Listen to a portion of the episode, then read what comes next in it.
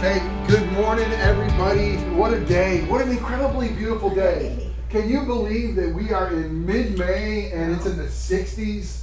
Wow, it's going to be a high of 82. Where did this come from? This is fantastic. So, busy day, full day for King's Chapel. Thank you for coming to the KC Essentials. I'm going to pray. I'm going to give you a little bit of a background, and then we're going to jump into the teaching. So, let me pray for us. Father God, we're just so grateful for your love for us. We're so grateful for your provision for us, for all the things we need for life and life abundantly. You have given to us graciously and lovingly from your hand.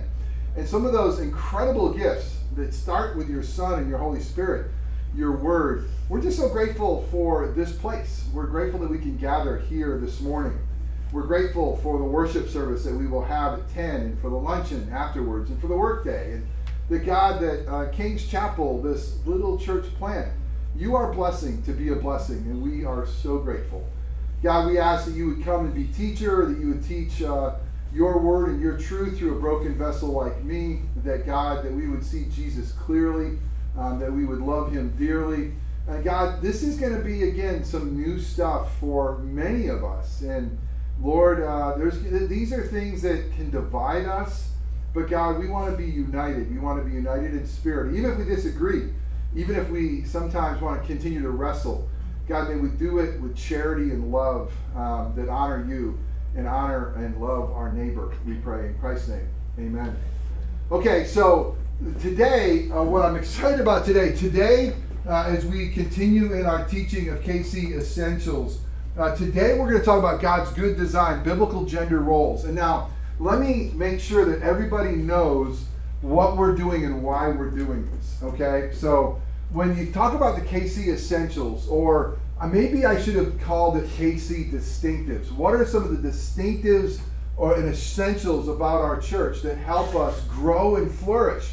And it's really important for us because we're coming into a season where we're going to have officers and leaders of our church take us to the next level. And so with that, you know, what does the Scripture teach us regarding these roles? What does the Scripture teach us regarding theology?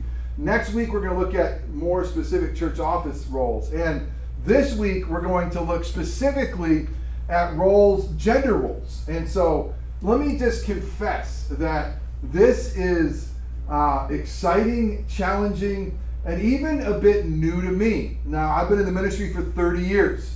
But I was, for the most part, in a denomination that very clearly taught these are the roles for men and women. There were no variations from that. I was in a very conservative denomination that took God's word very seriously, and there were not, you know, we would adhere to God's word rightly, and then, you know, take the pushback from culture oftentimes. So with King's Chapel, we are a non-denominational church. The bottom line is, what is it we believe and why do we believe? So if our reasoning for believing is ever not based on the Word of God, we're in trouble, right? And so I have had to go back and kind of research and dig, and I've loved it. As a matter of fact, of all the presentations, this one is brand spanking new. I gotta confess, the other ones I've done before. All right, I just put some King's Chapel paraphernalia on it, and there you go. But for us this week, for the glory of our great God and for the good of our neighbor, we are specifically going to be talking about biblical gender roles and the roles that God has for us. Now, I preached on this last week. It's incredible how these things come together. It looks like we almost had a plan. You know, I preached on it last week, teach on it this week. But we see that for men and women, we have equal footing before God, that we have a necessary partnership for the plan of God, but we have different roles designed by God. I didn't unpack a lot of that last Sunday, so we're going to do a little bit more of that today. But let's be reminded that we have equal footing before God. Now, this is scandalously good news. Remember what I said last week in my sermon. When Moses wrote this and they came out of Egypt and they're headed to the Promised Land, they lived in a culture that said the only people who are the image of God were the kings and the pharaohs. They were the only ones who heard from the gods and executed the plans of the gods, like go build pyramids or something like that. But we found out, according to God's word, that it's not just the kings and the pharaohs who are made in God's image, that both male and female is made in the image of God. This Imago Dei, which Genesis 1:27 says, then God said, let us make man in our image. I love the plurality of that. We start seeing a glimpse of the Trinity. After our likeness, and let them have dominion over the fish of the sea, over the birds of the heavens, and over the livestock, and over all the fish, over all the earth, and over every creeping thing that creeps on the earth. So God created man in his own image. In the image of God, he created them. Male and female, he created them.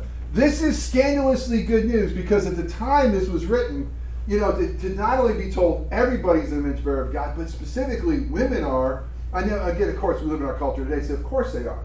But I love the fact that God's word was really first in that.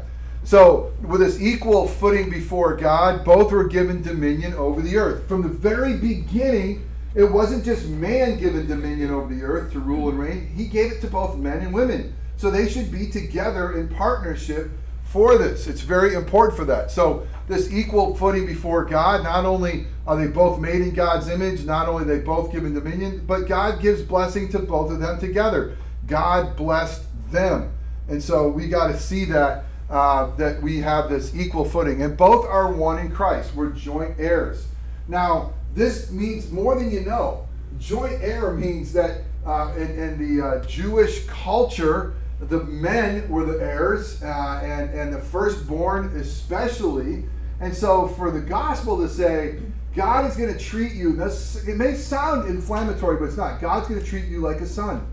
And he's going to treat you like a son that receives all the blessings. That's how you are. And so we are male and female. We are one in Christ, and we are joint heirs. Therefore, there is neither Jew nor Greek. There is neither slave nor free. There is neither male nor female. For you are all one in Christ Jesus, and if you are Christ, then you are Abraham's offspring, heirs, all the blessings of God coming to us through Christ according to the promise. Now, this is going to be an important verse that we're going to come back to, that some will say for specific roles. Not only are we have equal footing before God, but there's a necessary partnership for the plan of God. So both are commanded, both male and female are commanded to be fruitful and multiply, to fill the earth and subdue it. This is the cultural mandate. This is what God gave to creation, to say, hey, fill the earth with my glory, multiply, reproduce. And God blessed them, said to them, be fruitful and multiply, fill the earth and subdue it. This is ruling and reigning for him. Have dominion over the fish of the sea, over the birds of the heavens, and every living thing that moves on the earth. So God has given both, and both are needed. Sorry about that. Let me see if I can go back. I can't. Both are needed to multiply and produce. And so no matter what gender fluidity, no matter what the culture says about marriage, no matter what happens out there, we can't multiply without a male and a female, without a sperm and an egg. It ain't happening, right? And so you could try to put that in different places and test tubes and do a lot of incredible things, but that is where you have. So we have equal before God. Oops, I did go back. So... necessary partners. Both are commanded to be fruitful and multiply. Both are needed. There you go. You can't do it without each other. But we have different roles designed by God. It's interesting. In creation, God says it's not good for man to be alone. Remember, God says it before man realizes it. God says it's not good for him alone. I'm going to make a helpmate fit for him. So God designed a helpmate fit from man for man. Now, I told you the story. How does God allow man to know that he's alone? It's a great story, right? How does God do it? He brings in the animals. So what is Adam doing when he names the animals? He's showing dominion. He's doing what God created him to do, right? He's naming them, just like Callie and Preston are named, just like, you know, Spencer, Jack, or John Matthias, and Katie Ward, and Taylor Douglas. Is it Dudley? Douglas. Oh, sure. So Dudley's your brother. Yeah. You showed dominion by naming them, but also God had such a beautiful plan to realize, man, there's no one fit for me. There's no one just right for me. So God designed from the beginning a helpmate from man for man. And I think you guys do one of the best jobs I've ever seen, being equals before God, working that beautifully out. You really, really do. So with specific roles, that whole story, man gave names to all the livestock, That's how he did it. I'll keep going from that. God created a woman right from man's own substance. We looked at the fact that she is an easer, a helper. Now, the word helper oftentimes really doesn't play well in culture. But a helper oftentimes, remember, God is our helper. This is the word warrior. This is strength. If Eric comes to you and says, "Mom, will you help me with my homework?" You are the one who has more strength. You are the one who has more knowledge. A helper. When God is our helper, he is the strength. So this is not a weakness term. Oftentimes, I can tell you, so many times, Katie is way stronger in certain areas than I am. And I really need that strength. So God is our helper. This term is mostly used with a warrior. So God, this is what God made from man and for man. A warrior. Don't you love that? Somebody who's going to be a helper in many ways. Help me with my homework. Help me with life. And help me do what God has called us to do, and that is to fill the earth with his glory. But there's different roles designed by God. So God designed man and woman to be one in marriage.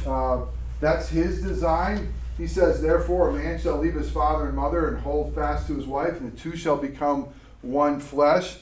God designed men and women to have unique roles in the leadership of the church. So here's where the good stuff starts. Here's where, you start thinking, oh my goodness, how are we going to do this? Well, when you think of God's good design and biblical gender roles, let's look at the gender roles that we give terms to. What are the possible roles of women's leadership in the church? And so you have feminism, egalitarianism. I'm going to explain that to you. And again, that's not a biblical term, but it's a term that helps us understand what roles they are. Complementarianism and patriarchalism. Okay, so let me tell you what all these things are. So maybe the role of women in the church is feminism. Feminism. Man, I'm really messing that word up. This basically says that woman should always lead and male leadership is flawed. Well, we know clearly that's not biblical, so we'll throw that one out, saying, well, that can't be right. But then you get to one that many evangelical believers will believe in, egalitarianism. And this will say, listen, there's no distinction between male and female. Remember when I read you that Galatians verse, and it says we're all one in Christ Jesus? There's neither Jew nor Gentile. There's neither male or slave nor free, or male nor female. So they're going to read this verse and they're going to say, hey, there's no distinction between men and women. They're going to like the fact, they'll even embrace a little bit of our genders can be a little bit more fluid. And not necessarily they go that far, but they will say man or woman are equally qualified and called to fill any position in church leadership. So no matter who you are, if you are gifted, you are called, you can serve in any role. Now, there's some wonderfully great godly men and women in our world today, in evangelicalism, that will embrace this egalitarian view. People like Andy Stanley at North Point is one that I've heard argue, believing that this is what the Bible teaches. So there's another role which is called complementarianism.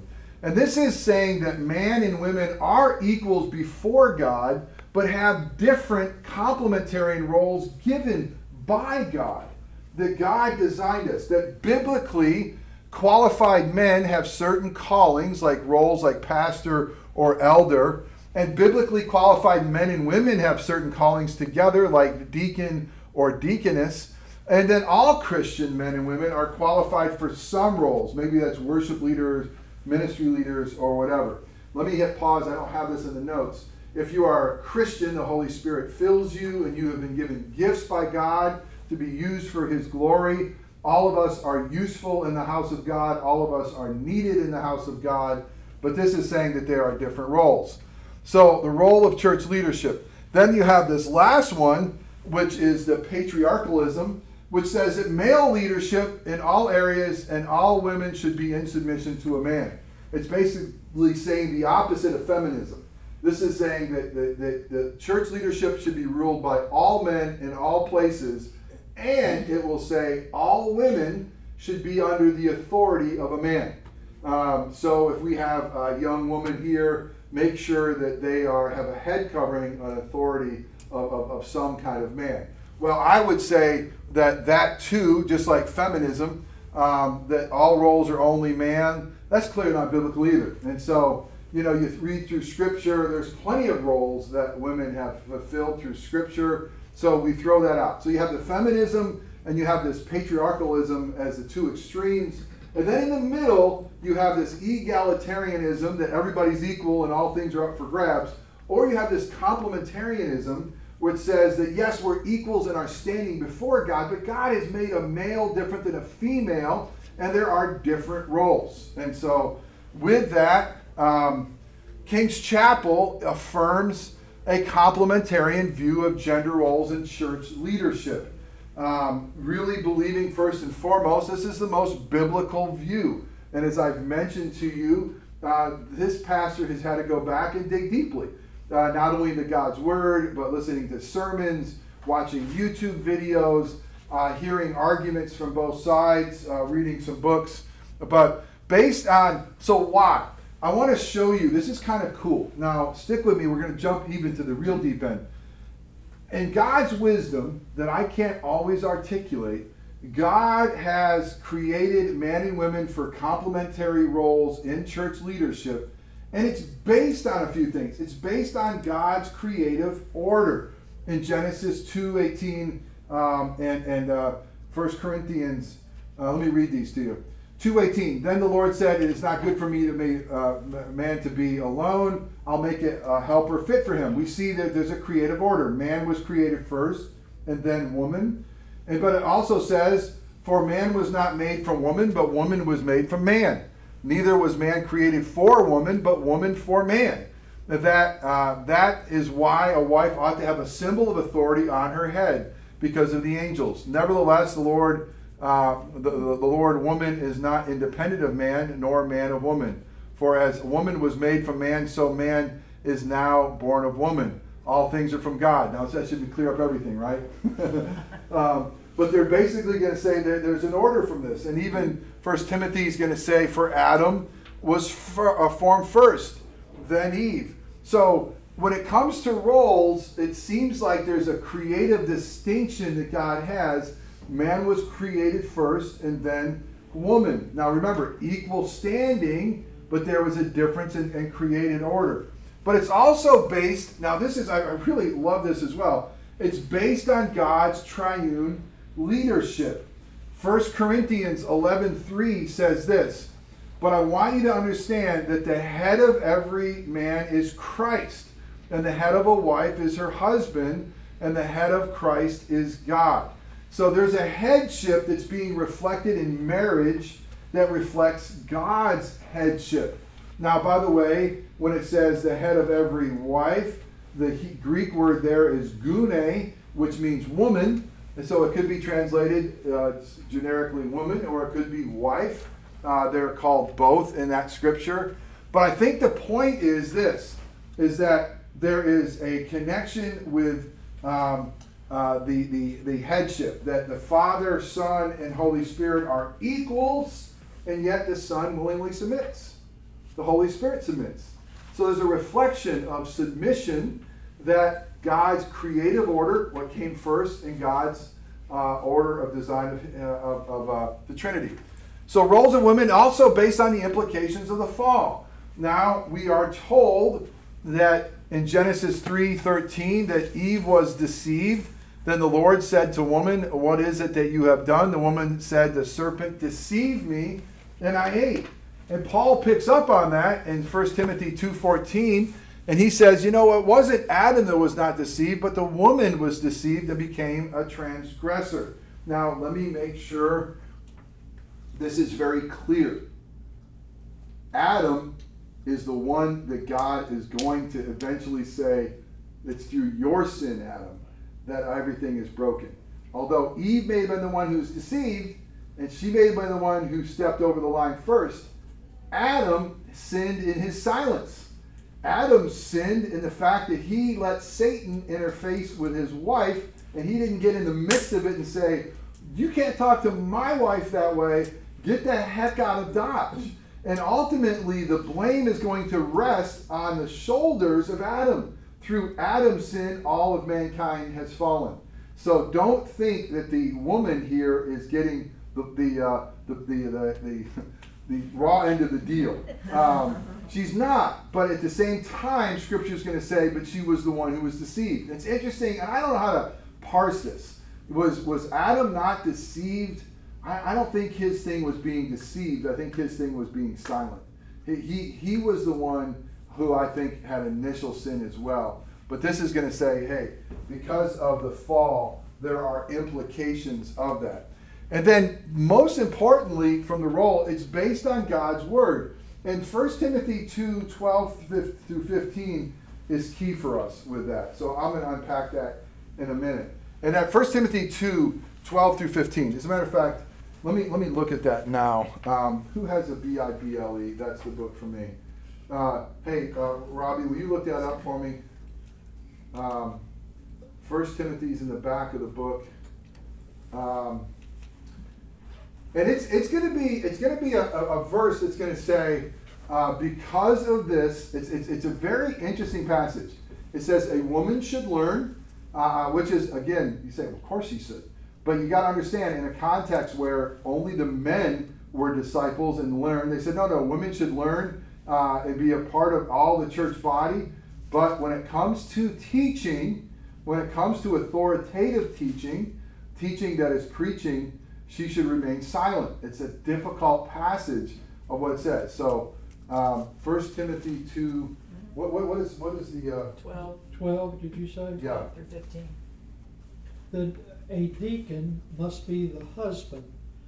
Are you in 3 or 2? I'm in, excuse me. I'm in 3. You're right. And I've got to get to 12 here, just a second. I do not permit a woman to teach or to have authority over a man. She must be silent.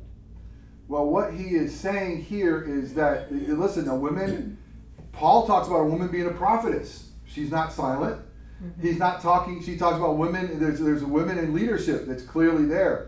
But it's, I believe, because of the creative order, because of what the Trinity has pointed out in headship, because of Scripture, there are specific roles that God has called for men to execute apart from women. Now, I'm uncomfortable telling you that. I mean, there's a part of me that bristles at that. It's like, come on, we live in 2021. I mean, how do we hang on to that? And I think that you all know me. I mean, and the reality of how much I believe that Scripture says we are truly equal standing before God.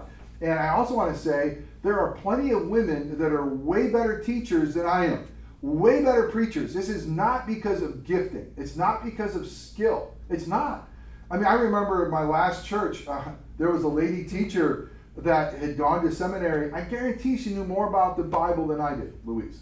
And so I think she was phenomenal. So I don't think my gifting was outshining hers. I think that God has a design that reflects his character, his creation, and his desire, and his word. And I don't think that we can recreate it. And so we have to say, okay, what are those roles? Well, the key church roles that we have a pastor, we have elder, deacon or deaconess, and we have something called KC Women's Council. Now, some of these we see are clear offices in the Bible. Some we've created. You'll see in a minute. So when it comes to King's Chapel leadership or offices and roles, we have a pastor. He has to be called in a biblically qualified male according to Scripture. No female pastor or priestly role throughout Scripture. Now, let me tell you that. There's never been a priestly role in Scripture that was ever fulfilled by a female. Ever. There's none. Now, there was a judge named Deborah who ruled, a woman who ruled. There were prophetess that spoke.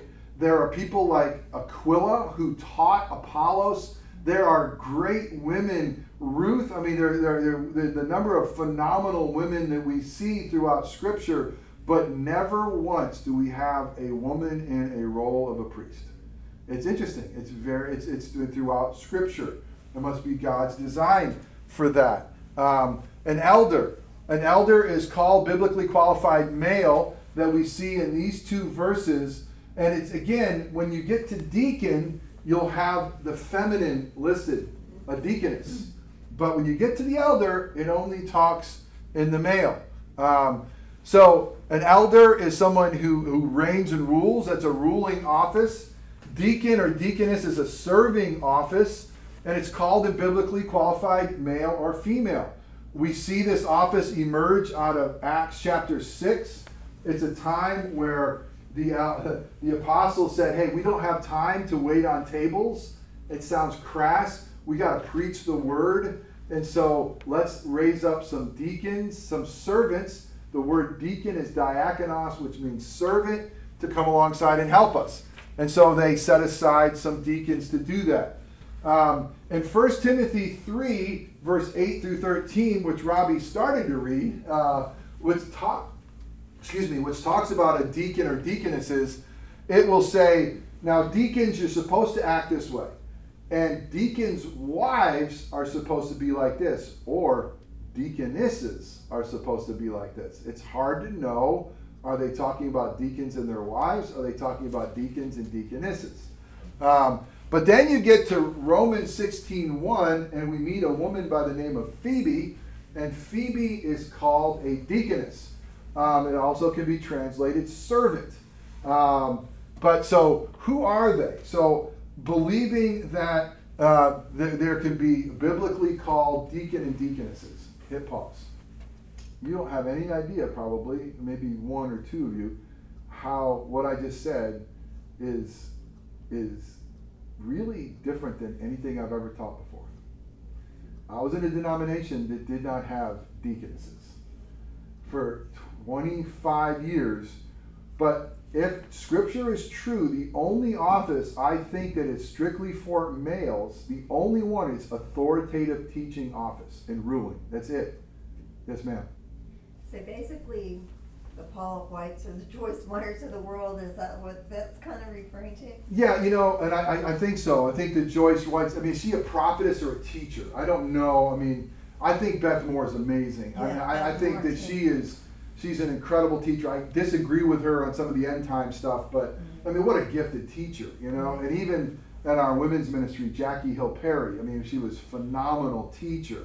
But I don't think that, I think she could teach women. I think she could teach Sunday school classes. I think that there's one specific role, and that is authoritative preaching, that I would say that Joyce Meyer, as a matter of fact, the Baptist, the Southern Baptist and Beth Moore are turning sideways, because they're trying to figure out, is she preaching or is she teaching? Now, good luck with that, right?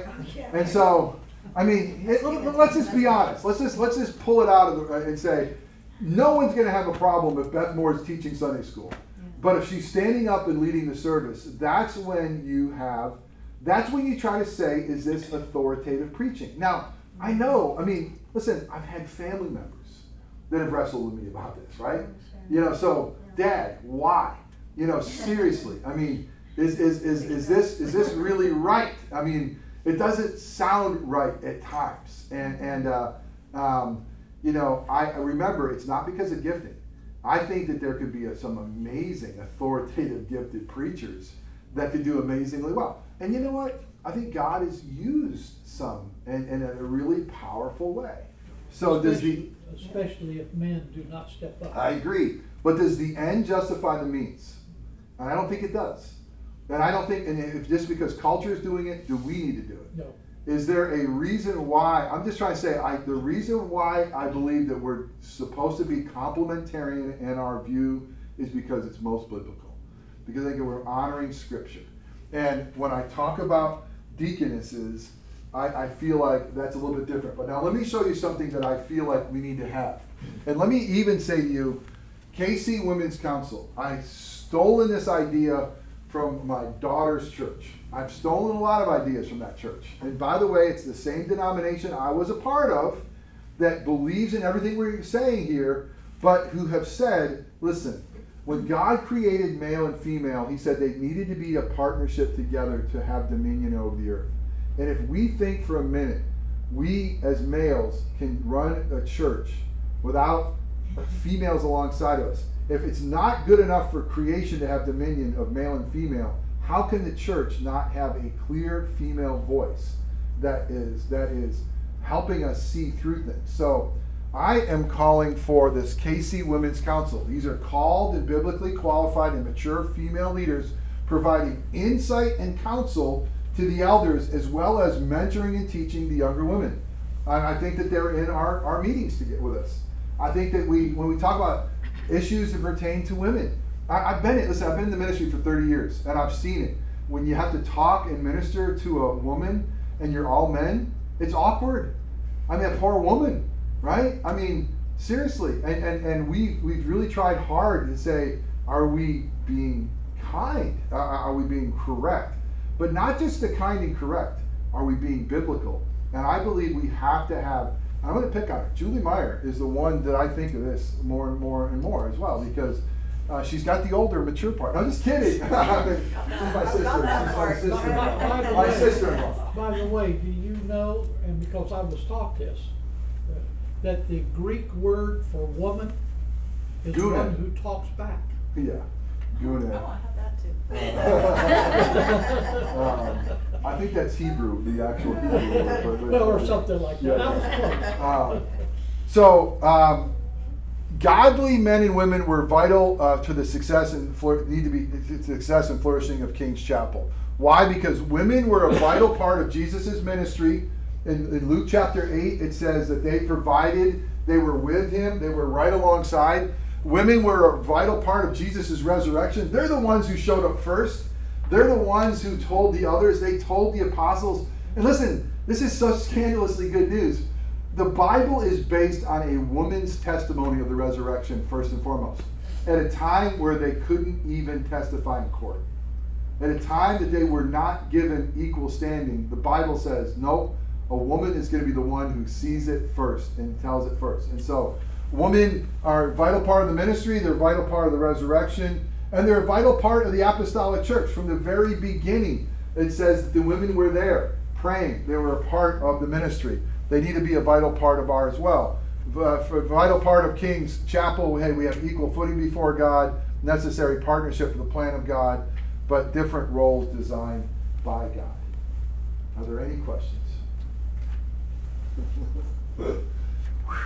The challenge is to convince, not to convince, is to bring others who might not understand this theology to to God's word, who aren't there right now. Yeah. And some might be egalitarians and they'll never leave it. Some will say, hey, they're all, and I believe that is a tenable position to hold, but I don't think it's the most biblical. And so I wouldn't say that they're just in heresy. I will tell you that a Mormon is in heresy. He's denied the Trinity. He has denied God's word. But I will not tell you that I think that Andy Stanley is a heretic. I will say to you, I think that he is his understanding of where God is incredibly clear, we have to be most clear. Where he's not as clear, I think he's pretty clear. We got to make sure we know what our convictions are, but not throw stones who aren't. So I think the goal is not even to convince our friends who don't believe this. I think the goal is to convince them that this is what we believe is biblical, and we're going to stand on God's word. We might get made fun of, and we might be seen as old-fashioned, but if this is God's word, if that's our authority, I'm going to preach on that today, then that's where we got to go, and if that's our authority. So, yes, ma'am. Kind of interesting, kind of something you and Robbie both mentioned, but coming from a woman, I feel like, and again, it goes back to what y'all said. You nailed it. Because men don't act like men today, a lot of them. Yeah. I can tell you firsthand, I am forced into a leadership role in my household that I would much rather a man be taking care of. But I'm assuming that role because he's unwilling to. Yeah. So, and I think that there's a lot of that going on today. And a lot of it comes because these people have not been raised up, or they've been raised up, but they have refused to take personal, spiritual authority in pursuing it. And it might be mental laziness, it's definitely spiritual laziness.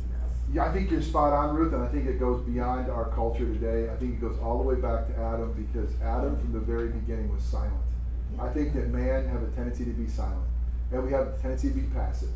Those are the things that we have a tendency to do poorly. And then we try to be domineering. You know, yeah. Oh, what a terrible combination. Yeah. And so, yeah, good thought. Our role as men has been undermined by the fact that a man does not stand up and say no. Yeah. That's wrong. Yeah. Our role, quite honestly, is being changed at a light speed. Because if you look, what's the one thing that everybody wants to do now? Change the culture, exactly. Change the history. Yeah. Change the narrative, change the story. Exactly, change the narrative to fit whatever you believe in. And that, you talk about quicksand, yeah. you have not only stepped in it, but you up to your eyebrows saying, don't make a wave. Yeah. Because you go to the absolutely. So is this foundational principle that you've got from King's Chapel? This makes us truly non-denominational. Yeah. We now can't be. We're not part of a PCA. We're not Southern Baptist. We're not. I think if we join the EPC, there'll be certain denominations that would embrace us, saying we fit. The EPC will say every church can decide if you should have female roles, if you're egalitarian or complementarian, a church can decide. The PCA says the denomination decides. And then, you know, there's some other ones that decide too. I mean, the Catholic, you know, there's different things like Methodists and Catholics, the authority comes down from above. You have a bishop above you. It's vertical. Is that right? Is that vertical? Yeah. When you're Presbyterian, it's presbyteros, you're ruled by elders. There's a plurality of leadership. When you are congregational, oftentimes it's complete democracy that everybody has a vote. You know, what do you think? What do you think? I think that there's strengths and flaws in all of them. I kind of like the fact of a plurality of leadership. I think we should have elders. I think we should have a women's council. I don't think all the authority, absolute power corrupts absolutely. But I think that we are saying, yeah, this is where we are, what we believe. I mean, so, but anyway, all right, let me pray. Father God, we love you, and your ways aren't our ways, and your thoughts aren't our thoughts. And I want to be the first to admit, God, I can't describe all of who you are or your theology, because I'm limited, and God, I'm frail. And I'm sure that there's things that I believe that are wrong, but I know the fundamentals, that you are God and we are not, that Jesus is Savior, the only Savior, that we are saved by God's grace through faith in Christ alone, according to the Word of alone, for the glory of God alone. So God, may these foundational truths be what unites us in Christ. And some of the things on the outside, God, may we really show good love and charity, wrestling through them. But God, may we be a people who are convinced of God's word and stand upon it even when it's unpopular. And God, give us boldness to live for the glory of our great God and for the good of our neighbor. Amen.